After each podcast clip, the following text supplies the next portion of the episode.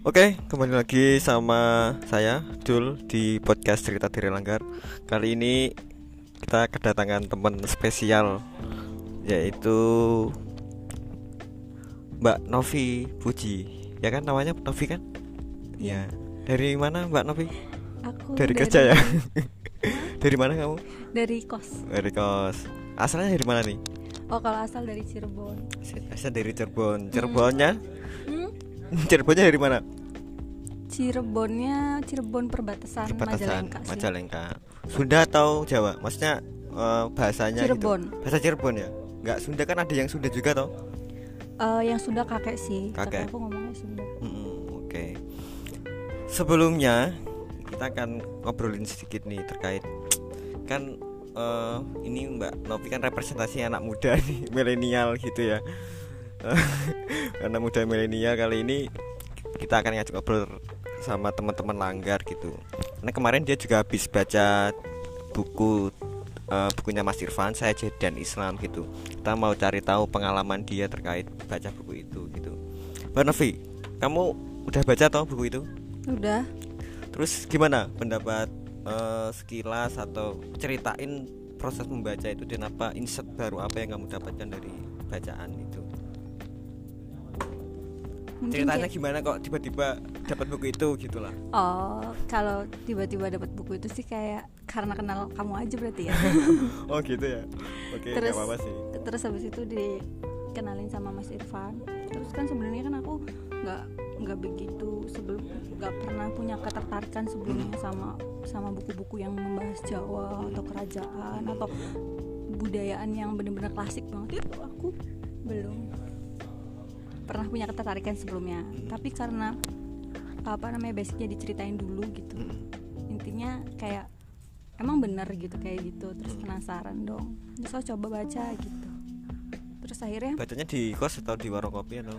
di kos dong. Di kos kayaknya ya? ini nggak bisa dibaca di warung kopi soalnya. Oh gitu. Oke, terus? Eh, apa nih yang maksudnya mau ditanyain?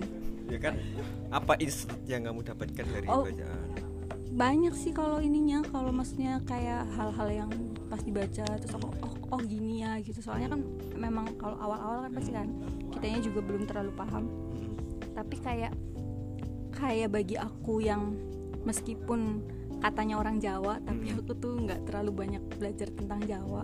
Jadi akhirnya ini jadi salah satu salah satu pengantar untuk aku memahami Jawa tuh kayak apa sih gitu. Terus tapi kan ya realitas Jawa itu kan nggak bisa terpisahkan karena kita lahir di Pulau Jawa ya. ya kalau kayak gitunya gitu. sih Tapi heeh. sejauh ini apa sih yang kamu rasakan gitu ya dari eh, identitas kejawaanmu gitu? Kamu merasa sebagai orang Jawa itu kayak apa gitu? Sebagai anak muda yang nah, gitu.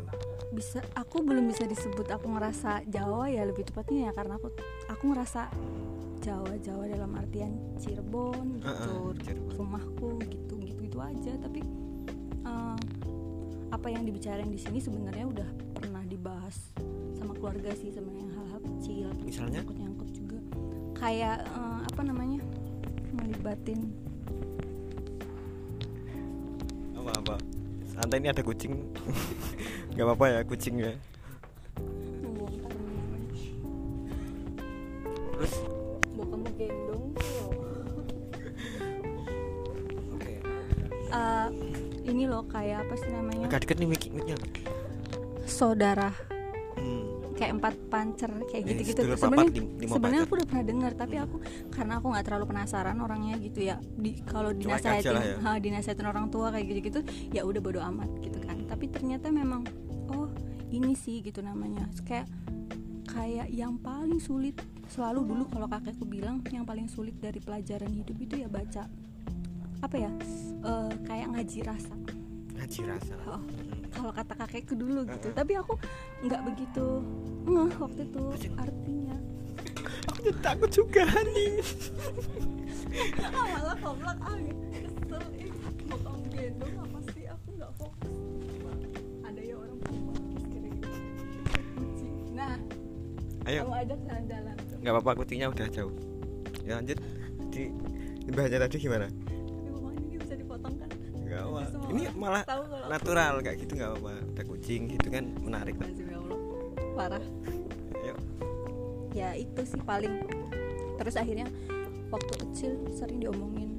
Sampai Deket-deket. sampai gede maksudnya mungkin sering banget dengerin eh, kayak realitas orang tuh susah dimengerti atau misalnya kayak dia pendidikannya tinggi atau misalkan dia ngajinya udah banyak Mm. tapi nggak diimplementasiin sama dia gitu Hmm. sama orang-orang itu misalkan terus nanti komentarnya kakekku ya kenyataannya yang ngaji yang paling sulit itu yang ngaji rasa gitu. Selalu ucapnya gitu kak Hmm. kakekku gitu. Tapi aku nggak begitu pahamin waktu itu. Tapi ketika pas lihat ini maksudnya pas baca, Baca ini gitu.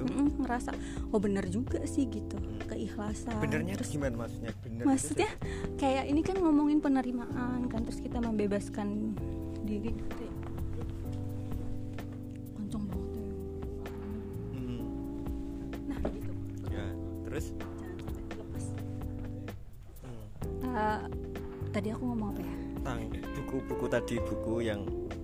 ada rasa tadi tuh oh maksudnya kayak oh kok ini klik juga sama omongannya Si yang sering dulu aku gitu. dengar dari kakekku dulu gitu loh kayak ini kan kayak bukunya tuh kayak pas nyeritain gimana kita melepaskan diri dari hawa nafsu gitu loh yang terus kayak gimana kita bisa mengikhlaskan sesuatu gitu kan di sini.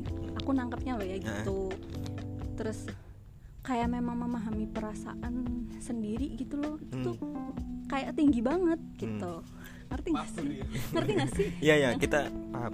Nah itu. Loh itu aku diliatin dia terus. Oke, eh, itu salah satu poin. Berarti kan di dalam buku itu kan ada kayak ngomongin sedulur papat lima panjang Oh, itu gitu, empat empat mata angin gitu. Tentang rasa juga gitu. Terus selain itu apa yang kamu poin dari baca buku saya dan Islam itu? Yang menurut kamu hal baru atau oh ternyata ini yang dulu aku gelisahkan gitu ada nggak macam nggak gitu? ya itu tadi sih yang cuman itu kan Hmm. mungkin aku dulu bertanya-tanya cuman ya se- sekedar bertanya tapi nggak mencari tahu lebih dalam tapi ternyata tuh malah ada yang ngehampirin gitu loh Jadi ini podcastnya di depan rumah ya guys. Emang agak riuh tapi nggak apa-apa lah. Ini menarik. Oke. Ini kan gini. Ini kan banyak anak muda nih ya. Ini banyak anak muda itu kayak semacam eh, apa ya? Aku merasanya ada krisis identitas itu karena sekarang kan budaya populer itu Oh, kan iya, global iya. itu kan banyak sing kita mencari cerminan diri itu ya entah toko Korea, budaya yang mana gitu. ya Terus gimana toh? Ya kita kan sebagai orang yang lahir di apa di Jawa di Nusantara melihat itu fenomena itu kayak gimana kalau kamu nop oh lebih ke kayak ini kayak Hmm. kali ya maksudnya kayak orang eh, bahasanya sekarang ngikutin global banget dari situ. Mulai dari kayak budaya-budaya yang mereka cintai atau yang mereka lebih tahu gitu juga budaya-budaya yang sebenarnya bukan bersentuhan sama Indonesia gitu. Hmm. itu kan kayak gak bisa ditolak sih aslinya. Hmm. tapi bisa nggak sih eh, walaupun kita nggak nolak tapi kita nggak boleh ngelupain akarnya gitu loh akar budaya kitanya sendiri gitu. Kayak ketika balik ke rumah ya kamu tetap jadi kamu gitu loh. Jadi kamu yang di rumah tuh kayak apa gitu loh. Terus budayanya apa gitu. Terus kayak pondasinya tuh nggak boleh hilang gitu. Meskipun meskipun kita tuh senang sama budaya orang lain atau misalnya kita belajar budaya orang lain gitu kan atau memakai budaya orang lain itu sebenarnya bukan sesuatu yang apa ya menurut aku kayak kayak apa ya bukan di situ gitu loh poinnya. Mm-mm. karena kita hidup sekarang tuh nggak bisa gitu loh menolak kebudayaan orang lain. Karena kan semakin global kan. Kita juga semakin gampang dapat informasi gitu. Mm. tapi bag- tapi tuh gimana caranya kayak walaupun kita pakai budaya orang lain atau ini tapi kita nggak bisa ngelupain akar kita gitu loh. Balik lagi ke rumahnya hal-hal kecil yang dari budaya kita yang dulu ditanamin di rumah tuh nggak boleh pudar gitu. Iya sih. Kayaknya aku juga mikir kayak gitu ya. Maksudnya ini pengalaman baca buku ini kan Tadi kamu pengalaman kamu baca buku saja Nisam itu kan Aku baca sekitar eh, tahun lalu gitu. Aku juga setelah baca buku itu kayak semacam ada Baru dalam kesadaran Oh ternyata aku selama ini Sebagai orang Pati, itu Pantura, Jawa itu banyak yang gak mengenal. Buku Jawa Janisa itu kayak semacam memberi apa ya tool alat kita untuk melihat oh ternyata gini ya masyarakat kita gitu. Dan itu sangat relate dengan kehidupan kita sebenarnya. Nggak ada suatu yang berjarak. Lah mungkin proses sekolah itu atau pendidikan itu kerasa nggak sih pendidikan itu juga memberi kita jarak atas tradisi masyarakat kita atau keilmuan mbah kita gitu? Kalau kamu gimana? Hmm, karena mungkin kebutuhannya sekarang itu jadi semakin mengarahnya tuh kayak prospek jangka panjang gitu loh. Orang merasa kalau budaya itu sesuatu yang di belakang proses itu gitu loh. Maksudnya kayak ya udah itu udah terjadi gitu. Ngapain kita balik lagi? Ngapain kita flashback lagi? Ya kita kita apa namanya belajar budaya populer aja yang sekarang. Mungkin karena pandangannya kayak gitu terus kayak eh, slogan-slogan universitas yang sekarang tuh malah juga kayak semakin Memberi global, jarak gitu ya. oh, gitu. Tapi pasti ada sih orang-orang yang istilahnya masih masih mikir lokalitas itu perlu gitu. Loh cuman kadang memang kalah sih sama orang-orang yang sekarang memang lebih pengen ke dunia yang istilahnya mudah gitu loh tuh. terus populer terus kayak industrial banget gitu kan. Masyarakatnya juga susah menolaknya gitu ya Oke, buku itu juga bahas yo konteksnya kan kebudayaan gitu ya, Mm. kebudayaan. Gimana sih kamu melihat kebudayaan itu sebagai anak generasi 90-an yang lahir 90-an? Maksudnya generasi ya. kita gitu. Melihat kebudayaan gimana gitu. Em, apa ya karena sebenarnya tuh kalau aku ngelihat kebudayaan ya memang sesuatu yang kayak rumah aja sih Rumah. kayak mau kamu pergi sejauh apa pun tuh Hmm. ya balik lagi ke rumah gitu loh jadi kebudayaan itu ya rumah Hmm. rumah kamu gitu kalau rumah kan istilahnya berarti nyaman dong Hmm. harus bikin nyaman gitu kan nah ya di pandangan aku sih gitu Hmm. Berarti katanya dengan tradisi-tradisi kalau kita rumah kan lekat dengan tradisi. Mm-mm. Tradisi sama di rumah ada ma- tradisi makan bareng sama keluarga. oh iya itu sama itu masyarakat ada Mm-mm. tahlilan ada nggak sih tahlilan selamatan ada di gitu? rumahku gimana perasaanmu ketika, ketika kamu udah lama nih nggak di rumah atau Mm-mm. hidup di kota yang nggak ada tradisi itu ketika kamu merasakan lagi kak tradisi itu apa yang kamu rasakan seneng sih aku pastinya maksudnya kayak ada sesuatu yang kayak balik tuh gimana sih balik biasanya kan mungkin kalau hidup di kota besar kan kita biasanya hidup-hidup yang ini kan ya, Mm. ya biasa yang kayak anak-anak Individual muda, gitu lah ya. ke mana sendiri tapi mungkin men- penyes- ada penyesuaian lagi gitu loh Mm-mm. Berarti sih di situ mungkin gitu kan. Bagi beberapa orang mungkin itu kayak abis balik gitu maksudnya abis dari kota Mm-mm. terus balik di desa gitu loh. Mm. harus penyesuaiannya tuh tetap harus ada gitu loh. Tapi kalau perasaan senang sih ya senang. Seneng gitu. Mm-mm. kamu kan ceritanya kan aku ya sedikit banyak mengikuti lah ya rekam jejakmu kan beberapa tahun lalu kayaknya kamu kan lama di di di, Rumah, di ah. kampung gitu. Sempet lama di kamu sekitar lima tahun di Jogja gitu tiba-tiba balik ke kampung gitu. Apa yang kamu rasakan? Ini kan juga bagian dari ngomongin tradisi kamu. Oh, oh. kayak paling sulit tuh kayak ini sih hmm, apa ya komunikasi sama orangnya gitu. Setelah lama kita nggak komunikasi sama mereka gitu. Hmm. kadang kita ngerasa uh, sulit bahasanya. Kalau aku kesulitan bahasa Hmm. jujur. Terlalu sering menggunakan bahasa Indonesia dan bahasa Jawa akhirnya pas ngomong pakai bahasa Cirebon wagu aduh ya kan? Wagu dan dan ngerasa asing gitu loh. Terus ngerasa jadi kayak aneh diriku ya apa sih gitu? Kok aku jadi gini gitu? Padahal ngomong kamu sama lahir di orang. sana, Ah, tumbuh padahal di lahir di sana. sana besar di sana gitu. Tapi bahasa bahasa Cirebonku nggak lancar gitu Mm-mm. dan sulit kan ngobrol sama masyarakat tanpa bahasa lokal. Mm. kita gabungnya tuh sulit gitu loh. Secara uh, Ah, logik iya, jauh kan jadinya. jauh gitu. Kalau mau cerita apa-apa juga paling itu kesulitan bahasa. Mm-mm. Kalau tapi di- hal-hal lain sama kalau misalkan untuk beradaptasi dengan masyarakat gitu ada nggak kesulitan? Karena aku nggak nyebut ini kesulitan ya karena Eh, dari awal tantangan aku, lah ya. aku lebih ke lebih orang yang lebih tertutup. Oke. Uh, lebih tertutup ke keluarga gitu. Jadi nggak ada perubahan. Hmm. dulu sama sekarang sama aja gitu loh. Maksudnya aku tetap seperlunya ngobrol sama Hmm. orang di luar di luar keluarga Hmm. gitu kan. Terus kayak hmm, sesekali sesekali ngobrol gitu. Tapi Hmm. kalau misalkan terlibat di agenda-agenda mereka ya tetap Mm. contoh kayak ada pengajian misalkan ada Mhm. pengajian akbar gitu ya. Meskipun aku hmm, nggak terlalu suka atau apa gitu. Tapi aku tetap ikut.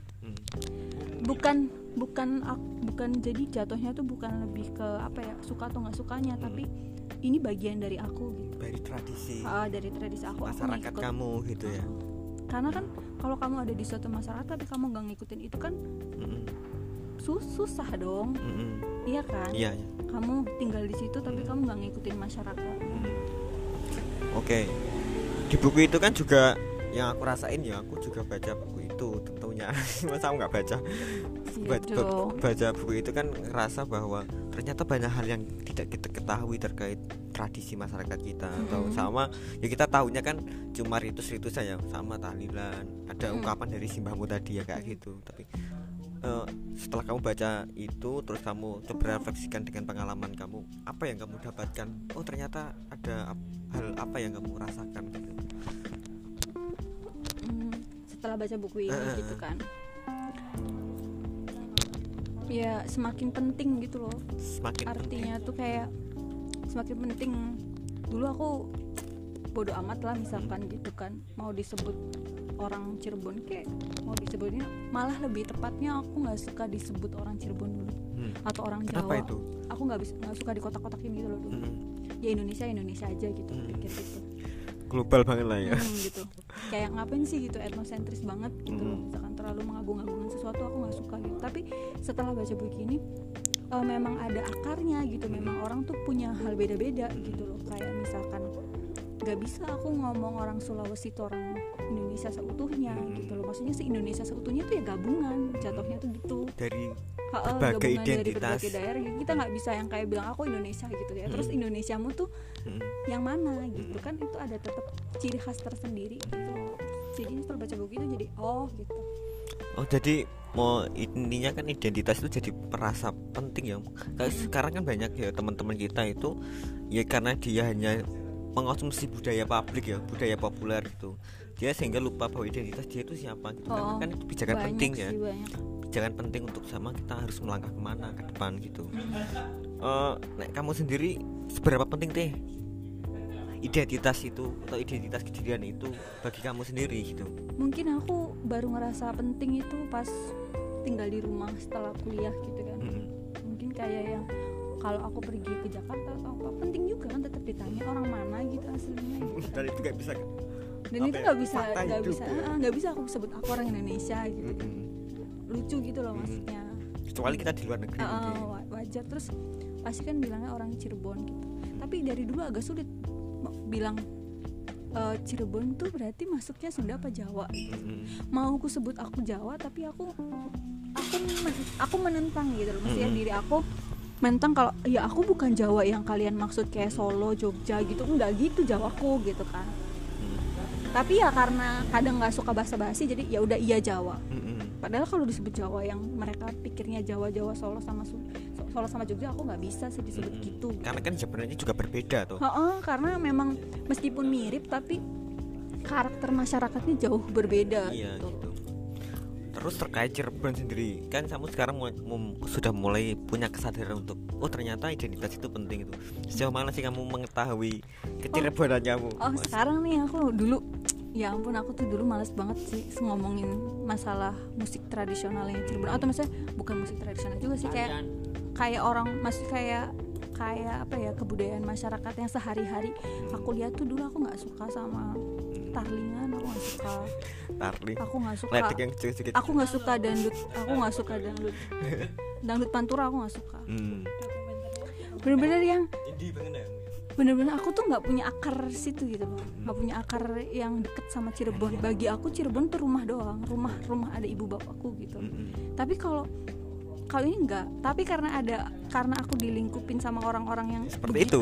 seneng banget sama daerahnya jadi aku ini kenapa? gitu. Loh. terus kamu juga coba menggali yo. Kira-kira kesadaran apa ini ya? Mungkin sedikit banyak ya karena eh, dia suka parling gitu gitu Eh, kan. Nah, terus suka bahasa bahasa ngomongnya tuh suka pakai bahasa daerah gitu. Dan nggak nggak ter nggak ngetawain aku pas aku ngomong pakai bahasa daerah gitu. Hmm. kayak misalnya orang lain agak ngetawain gitu ini enggak Terus ya tadi apa tentang kedaerahan itu kan Cirebon gitu.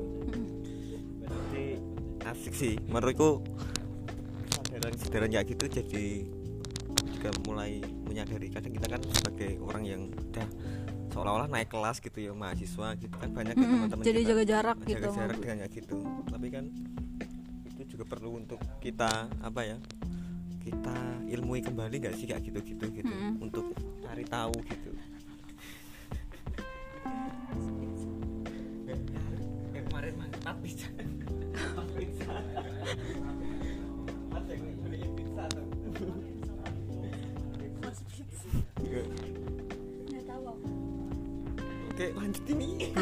podcastnya ini. Oke. Oke, ada iklan tadi. apa lagi pertanyaanku? Lupa maksudnya eh, sampai kapan nih kamu nih? Maksudnya kamu kan sekarang yo tentunya bagaimanapun kita udah yo udah mahasiswa udah, udah lulus gitu ya. Mm. dengan hidup dengan gaya baru di masyarakat perkotaan lebih akrab perkotaan baru. Eh, sampai kapan sih kayak gini atau kamu ada nggak sih upaya untuk eh, menggali lagi itu untuk masyarakat karena kan kamu kan juga atau kita lah ya nanti juga akan kembali lagi ke kampung halaman gitu Oh, oh. gimana itu maksudnya berperan di masyarakat itu apa? nggak berperan sih kayak gimana Bagaimana sih nih? eh, Soalnya berat kalau berperan. Aku juga sulit. berat sih berperan tapi semacam kesadaran ini akan kamu teruskan nggak sih atau oh deh cukup Yo, tahu yo gitu. iya dong. iya dong Ya, dengan iya apa dong. itu maksudnya Maksudnya dengan tetap apa ya deket sama masyarakat gitu. Maksudnya tetap komunikasi sama keluarga besar. Terus kayak hal-hal dari situ aja kan kayak keluarga tuh bagian kecil dari masyarakat kan. Kalau Hmm. kita sering komunikasi sama mereka mereka akarnya dari dari rumahku berarti budayaku juga gitu kan. Makin kenal nanti. Terus habis itu dari situ masyarakat masyarakat terdekat di situ gitu loh ngobrol atau dengerin orang tua cerita. Mm, kalau dulu orang tua cerita ya dianggap angin lalu gitu ya udah gitu. Mm, mm, mm, kalau sekarang malah semakin digali iya kah bener mm. Hmm, emang emang artinya kayak gitu kalau misalkan misalkan kayak ngunjung gitu kan ada masyarakat apa apa ngunjung gitu. ngunjungnya gitu loh yang eh, kayak bukan kayak bebersih kuburan. Ah, oh kan namanya macam- ngunjung di rumahku. Nah, dulu maksudnya kalau dulu ya udah ngikut cuman nganter gitu nganter nganter ibu misalkan. Tapi kalau sekarang emang artinya apa sih gitu? Emang dulunya gimana dulu tuh gitu? Emang awal-awal mulanya kok bisa gitu ngikutin? Kok beda sama yang Cirebon sebelah pesisir gitu? Ngunjungnya kok beda gitu misalkan. Nah itu tetap ada jadi ada sesuatu yang selalu pengen ditanya sih biar apa ya biar biar tetap nyangkol aja di kepala. Oke, sebenarnya menarik juga sih sebenarnya Gitu, apa yang diungkapkan tadi. Tapi di buku itu kan juga ngomongin terkait apa ya identitas tradisi itu sebenarnya sangat lekat dengan agama gitu, Oh, oh. keislaman gitu. iya sih Itu kan kuat banget tuh, Mas Irfan di buku saja ini itu ngomong frame-nya kan bahwa Iya, semua iya. itu adalah eh, eh, iya apa frame-nya kan agama gitu. Apa yang kamu rasakan? Maksudnya dari pemahaman yang seperti itu gitu dengan realitas keseharian kamu di Cirebon sama mama. nggak bisa lepas dari keagamaan Mm-mm, gitu, gitu. maksudnya. Ya iya. Kayak hal-hal apa aja sekecil apa aja disyukurin gitu loh. Mesti ada talilannya ada ada ininya gitu. Padahal hal-hal kecil menurutku gitu kan. Terus kayak rangkaian peringatan-peringatan kelahiran aja panjang Nah, gitu kan. sampai tujuh bulan gitu Mm-mm, kita itu juga gitu. Itu juga lumayan masih ini kan ma- masih di ini sama masyarakat. Terus kayak ngunjung juga nggak cuman istilahnya eh, tradisi bagi-bagi makanan juga tapi ada doa bersamanya juga. Sedekah gitu ya. Nah, nah, kalau kalau di pantura yang dekat pesisir itu namanya nadran. Tapi kalau di pantura yang dekat dekat Majalengka dekat Sunda itu namanya ngunjung Mm-mm. namanya ngunjung beda sih gitu. Terus gini kan kita ngomongin agak ngomongin agama nih ya. Mm-mm. agama hari ini kan eh, banyak yang yo teman-teman eh, keberagaman hari ini kan cenderung sangat ortodok ortodok dalam artian melihat sesuatu itu sedikit bid'ah sedikit Oh. gampang mengafrikan dan banyak juga yang sering menyerang tradisi gitu bahwa tradisi itu ada nggak sih dalil dalil atau apa hadisnya gitu oh gitu ada sih kayak kayak gitu. gitu gitu. Kamu gimana sih menanggapi kayak gitu? Enggak aku maksudnya enggak itu Maksudnya- gimana enggak enggak enggak yang apa ya enggak yang maksudnya enggak strict mana gitu. hadisnya mana ininya mana Mm-mm. itu enggak Mm-mm. karena keluarga aku jujur melaksanain banget budayaan Mm-mm. contohnya ngebasu keris tau Mm-mm. kayak jimat-jimat gitu kan punya tuh keluarga keluarga Mm. besar ada dan itu setiap maulid nabi kakekku Hmm. Oh iya nabi terus ah, maulid nabi kayak ada bebersih Hmm. eh, barang-barang tradisional yang kakekku punya gitu Hmm. Itu masih dilakuin gitu. Bahkan sampai kakekku nggak ada pun gitu itu masih dirawat. Kayak Hmm. kayak misalkan keris tombak itu dia dicuci Hmm. pas maulid. Itu kan ngikutin keraton kesepuhan gitu kan.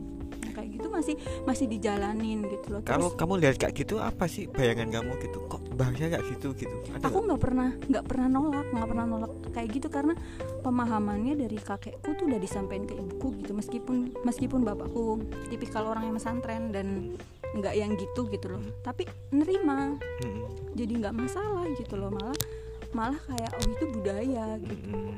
budaya gitu loh. Maksudnya kan intinya juga bersih dalam Mm-mm. Islam pun yang mensucikan kan bagus kan gitu kan. Iya, bagus banget maksudnya gitu kalau di aku. Jadi aku nggak pernah nentang yang kayak Mm-mm. ah ini bahkan sampai aku ke maksudnya sampai aku kuliah terus aku terus aku ketemu sama teman-teman orang yang misalkan mikir ah itu musyrik loh ini Hmm. tuh ini gitu tapi aku nggak pernah dengar nggak pernah dengar mereka dan nggak pernah mempertanyakan ini tuh sebenarnya bener apa enggak gitu Mm-mm. karena bagi aku ya orang orang di keluarga aku tuh bener gitu loh maksudnya ini tradisi gitu aku nggak ngomongin nggak ngomongin istilahnya dan itu nggak nggak juga apa ya bertentangan dengan syariat Islam gitu nggak sih enggak sih Nggak sah ya? menurutku Mm, iya sih karena kan ditarik juga lihatnya gitu. kan Mm-mm. maksudnya uh, kan karena mungkin persoalannya kita nggak tahu aja ya nggak tahu apa bahwa tradisi itu juga sebenarnya spiritnya adalah spirit hanya Banyak bersih spirit itu relate dengan apa ya spirit keagamaan gitu ya Hmm. kayak misalkan memperingati kelahiran Nabi bagi-bagi kue apem Mm-mm. di rumah gitu-gitu kan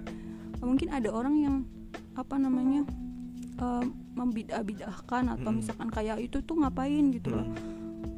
Terus balik lagi kamu ngadain pengajian gede-gedean duitnya besar juga sama itu tuh. Emang Rasulullah seneng kamu ngambur-ngamburin duit. Gitu Hmm. Ya, intinya kan gitu. kamu bilang itu sedekah ya sama kita juga bilang ini sedekah gitu loh. Sama aja sebenarnya menurutku. Di konsepnya itu kan kalau di tradisi kita kan semua ada, tiga hubungan yang nggak bisa dipisahkan antara manusia dengan manusia manusia dengan Tuhan dan manusia dengan alam. Mm-mm. menghormati sama menghormati tentang eh, leluhur. Makanya kan Oh. kalau di kampung-kampung ada kayak semacam sajen untuk oh. daerah apa tempat-tempat kerama gitu. Kan sebenarnya itu bukan penyembahan toh. Kayak iya enggak. enggak ya? Bahkan nih ya di keluarga aku maksudnya aku nggak nggak nggak bilang nggak nggak ngomong ini tuh maksudnya nggak tahu orang lain bilang salah orang lain bilang salah atau enggak. Tapi itu kayak setiap hari hari lebaran entah itu lebaran haji atau lebaran idul fitri itu tuh kita punya acara ngasih suguhan ke orang yang udah meninggal. Jadi kita nggak cuma ngirimin doa atau ngirimin kalimat-kalimat tahlil gitu tuh enggak tapi kita juga kayak makanan kesukaan beliau dulu apa sih gitu. Hmm. nanti kita jamah dari situ gitu kan makan gitu kan tapi mungkin bagi orang yang nggak nggak kenal punya budaya nggak ngelekat gitu dengan tradisi itu bilang apaan sih orang udah meninggal juga? Ngapain gitu digini giniin gitu? Iya sih. mubadir atau banyak apa gitu loh. gitu. Cuman kalau aku mikirnya nilainya sih lebih ke nilainya. Mereka tetap nganggap orang itu ada gitu kan. Mm-mm. bukan lebih ke nyuguhnya. Mm-mm. bukan meskipun orang-orang di situ ngomongnya tetap suguhan ya. Mm-mm. tapi kan itu kayak ngajak simbol aja sih bagi aku simbol kayak berbagi makanan gitu loh. Toh juga nanti yang habis disuguh itu nanti dibagiin juga. Pada yang masih hidup ya Oh. dimakan bareng-bareng ya. Bukan bareng-bareng. Ya, jadi nggak nggak masalah sih. Nggak masalah. Oke. Asik sebenarnya obrolannya. Tapi ada mungkin buat teman-teman yang lain ini kan yang belum baca buku saya jauh dan Islam kira-kira penting nggak sih buku ini untuk dibaca teman-teman muda generasi kita gitu? Atau satu poin lah ya satu paragraf untuk mendefinisikan nggak buku ini gitu. nggak mesti orang Jawa sih yang harus baca gitu loh Mm-mm. tapi buat orang-orang yang maksudnya mungkin bener nggak sih aku tuh orang ini Ya, gitu maksudnya orang daerah daerah mana, ini gitu. gitu atau asalnya dari mana atau mungkin barangkali buat orang-orang yang merasa malu mengakuin daerahnya sendiri Identitasnya, gitu. identitasnya kayak gimana gitu Hmm. atau ngerasa ih daerahku norak banget misalnya atau apa gitu kan coba Ada- dibaca ada ya gitu ya ada juga coba deh dibaca gitu loh maksudnya bisa lihat sisi lain dari yang kamu sebut norak itu gitu loh gitu asik Gitu. Oke, menarik. Sampai ketemu di session selanjutnya. Terima kasih, Mbak Novi. ya sama-sama Oke. sama-sama Sampai ketemu di cerita langgar yang selanjutnya ya. siap Oke.